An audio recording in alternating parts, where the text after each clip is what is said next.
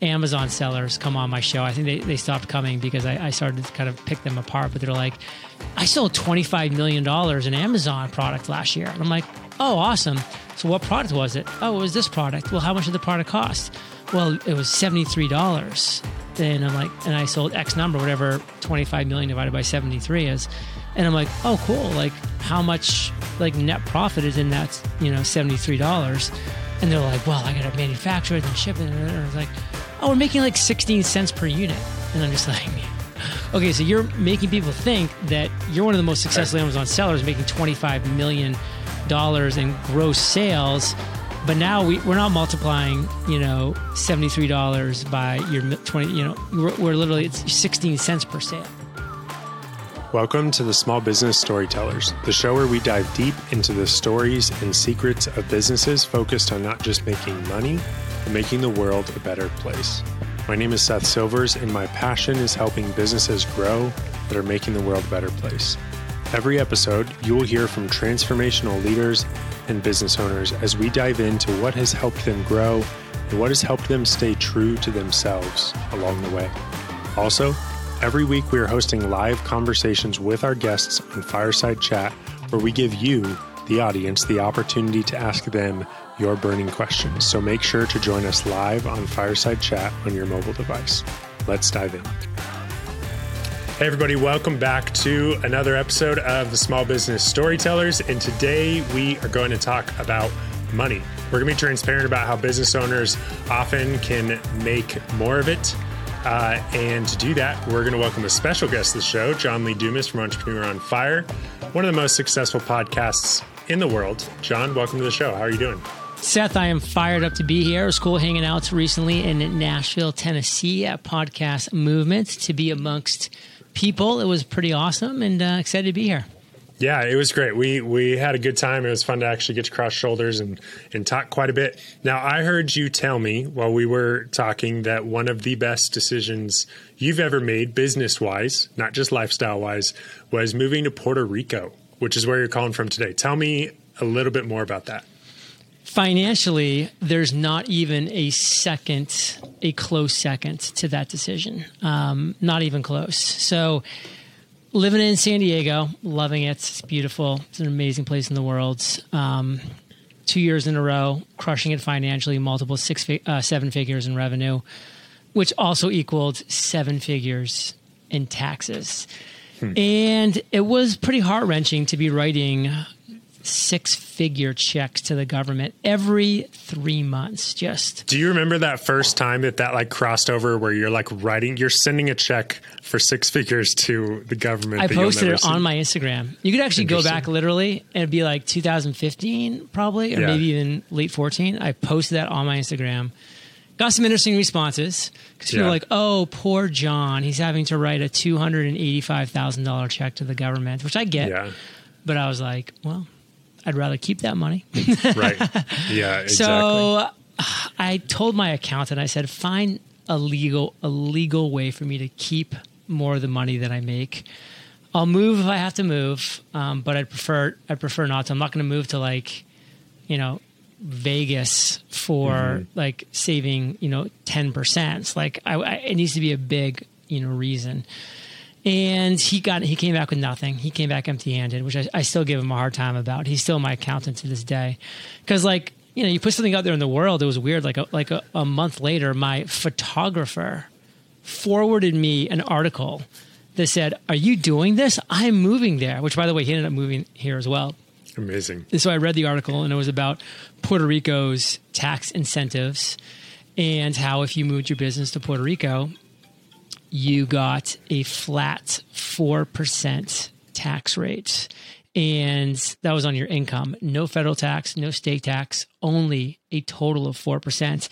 And on top of that, you also paid 0% capital gains for any and all of your investments.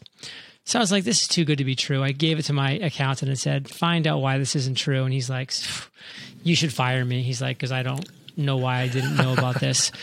Um, but I kept him because he's a great guy. And um, four months later, Kate and I moved to Puerto Rico. And I, you Love know, I, I, convinced Kate, I was like, we'll move there for a year. If we hate it, we'll come back. Yeah. And um, been here five years now.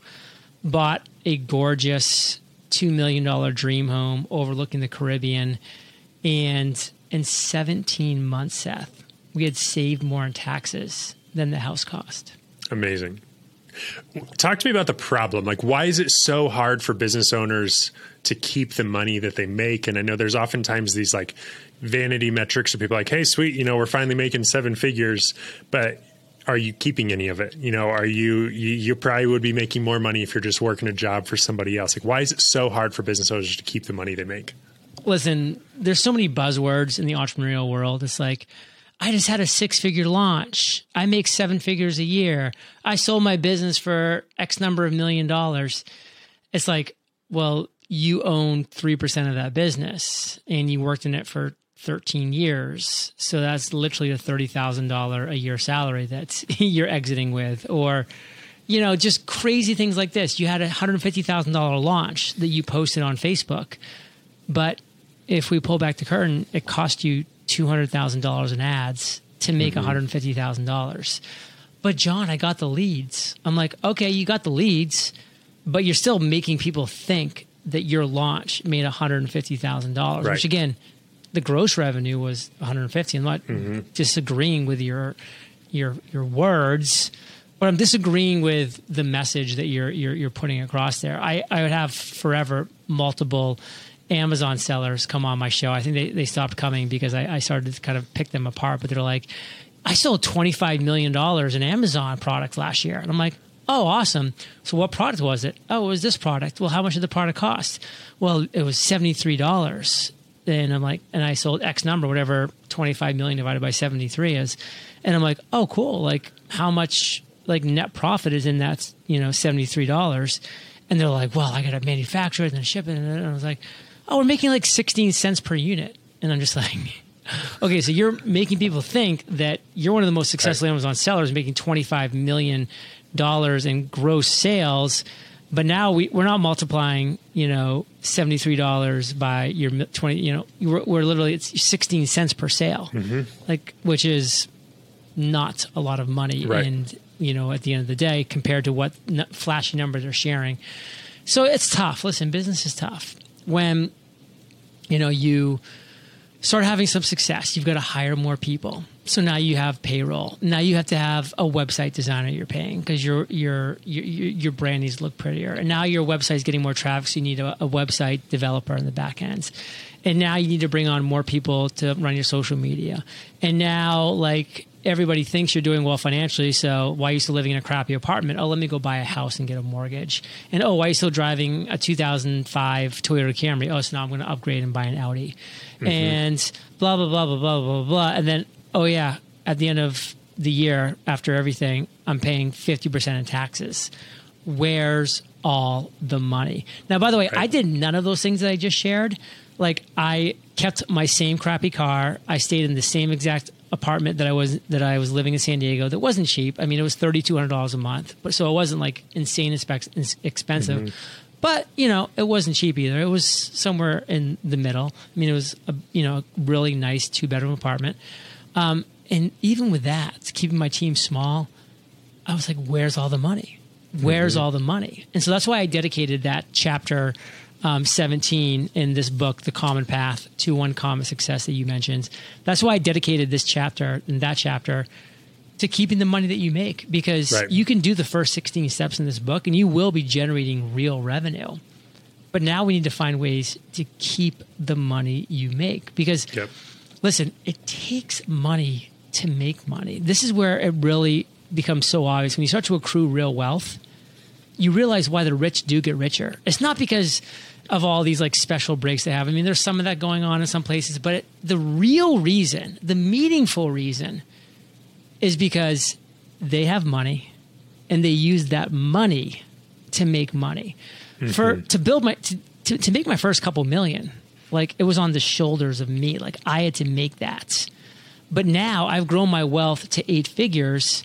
And a good part of that is from my money making money. Like because mm-hmm. I make a couple hundred thousand dollars a month, I could spend thirty thousand dollars on Gary Vaynerchuk's NFT launch back in May, and I bought three of his NFTs, and I could sell each one of those today for one hundred and forty thousand dollars each. Mm-hmm. Now, that's a fantastic return. Yeah. I never could have done that if I didn't have excess money to say, this might be a good investment. I didn't Right. know. Yeah, I've done the same and you're thing not going to get that excess money unless you're keeping it. And so many people are just in this rat race of like, you know, first they make a hundred thousand, then they make five hundred, then they make a million, but they're not making any more money as an owner. And it- Their I think cost it's, it's of a living perspective is shift. following them the whole way out. Talk to me about how your mindset had to shift. You know, your background grew up in Maine, like you didn't, you weren't given a ton of money. You know, you had your days in the military, and then you find yourself where you guys are pulling in a lot of money each month from the podcast. What mindset shifts did you have to overcome to be comfortable in the skin where, I mean, for a long time where you were sharing, hey, here's exactly how much money we're making? Like, what had to happen in John's mind to be able to be in that place and not feel like you were an imposter?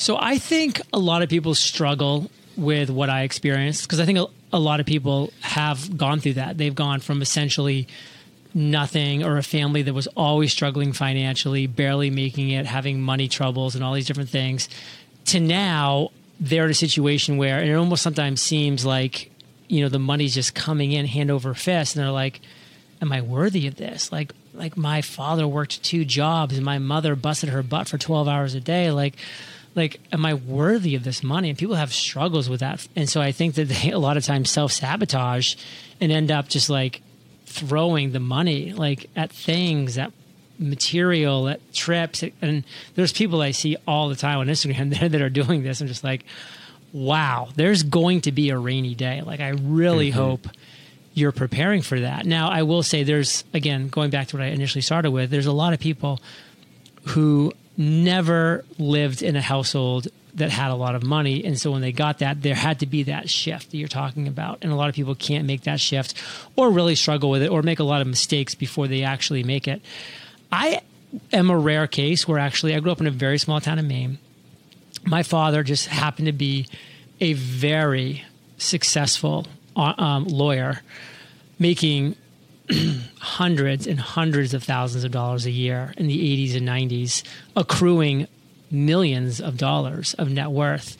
And always being very open about, about money because frankly he was proud of what he accomplished. He'd be like, "Oh, John, look at our you know uh, stock portfolio. Like this is the, Wow. all the money that we have." So I knew that my family had a lot of money, but we lived in a very modest house.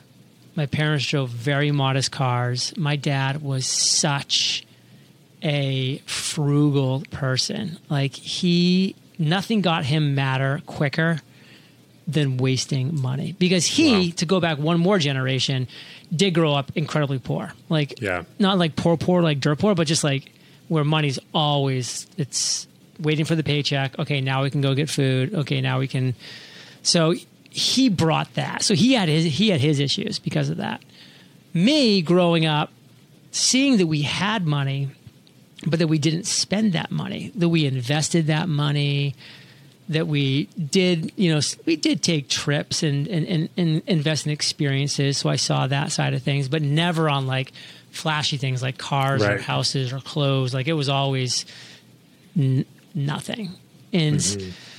that allowed me to be in that unique situation to be like, okay, now that I'm actually making money, I understand that how do I keep the money that I make at this stage so that I can go from like wealthy and rich to like really big time Right. life changing wealth. And by life changing wealth, I mean not life changing for me because I already I already have life changing wealth. I'm living it. I'm talking life changing wealth for other people where I can now just write really meaningful checks to Yeah, charities and causes that I believe in that are going to make real life changing opportunities for people and, and and we've done that over the years you know Mm-hmm. we've donated $150,000 to Pencils of Promise to build um, six schools in developing countries. They're twenty five thousand dollars each, and we've been to those countries to see the schools that are built, to do ribbon cut, cutting ceremonies. We've done a lot of things here in Puerto Rico, back in my hometown in Maine, um, my college. Amazing. So that to me is why I'm still in this game. And again, I want to circle back to I really want people to understand that the whole part about keeping the money you make is so that your money can start making real money. Yeah, absolutely. I love that. And I think it's, again, these are the conversations we need to have. Um, John, as we get ready to wrap this up, uh, from your perspective, what are things that you think business owners can do today to make to keep more of the money that they're making? Bare bones. Like there should never be a dollar that's going out of your business that's not mandatory. You need to build a financial war chest as soon as possible. And then you need to start investing that financial war chest to the best of your abilities. And you'll make mistakes, but that's part of the learning process.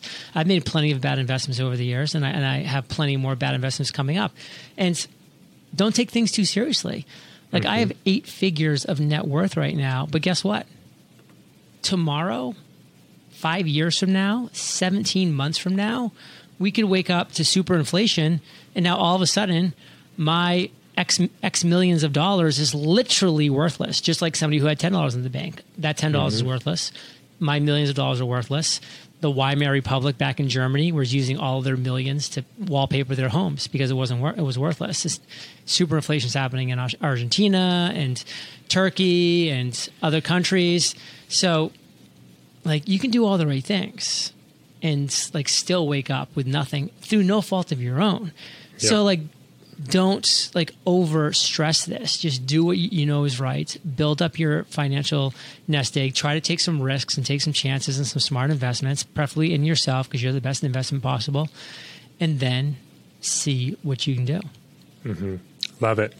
John, thanks so much for helping us to kind of shift that perspective towards being more aware of the money that we're keeping if you have not gotten John's new book, uh, The Common Path to Uncommon Success, uh, go and find it. It's amazing. Such a great read. I read, read through it real, real Seth, fast. have you given me a five star review yet?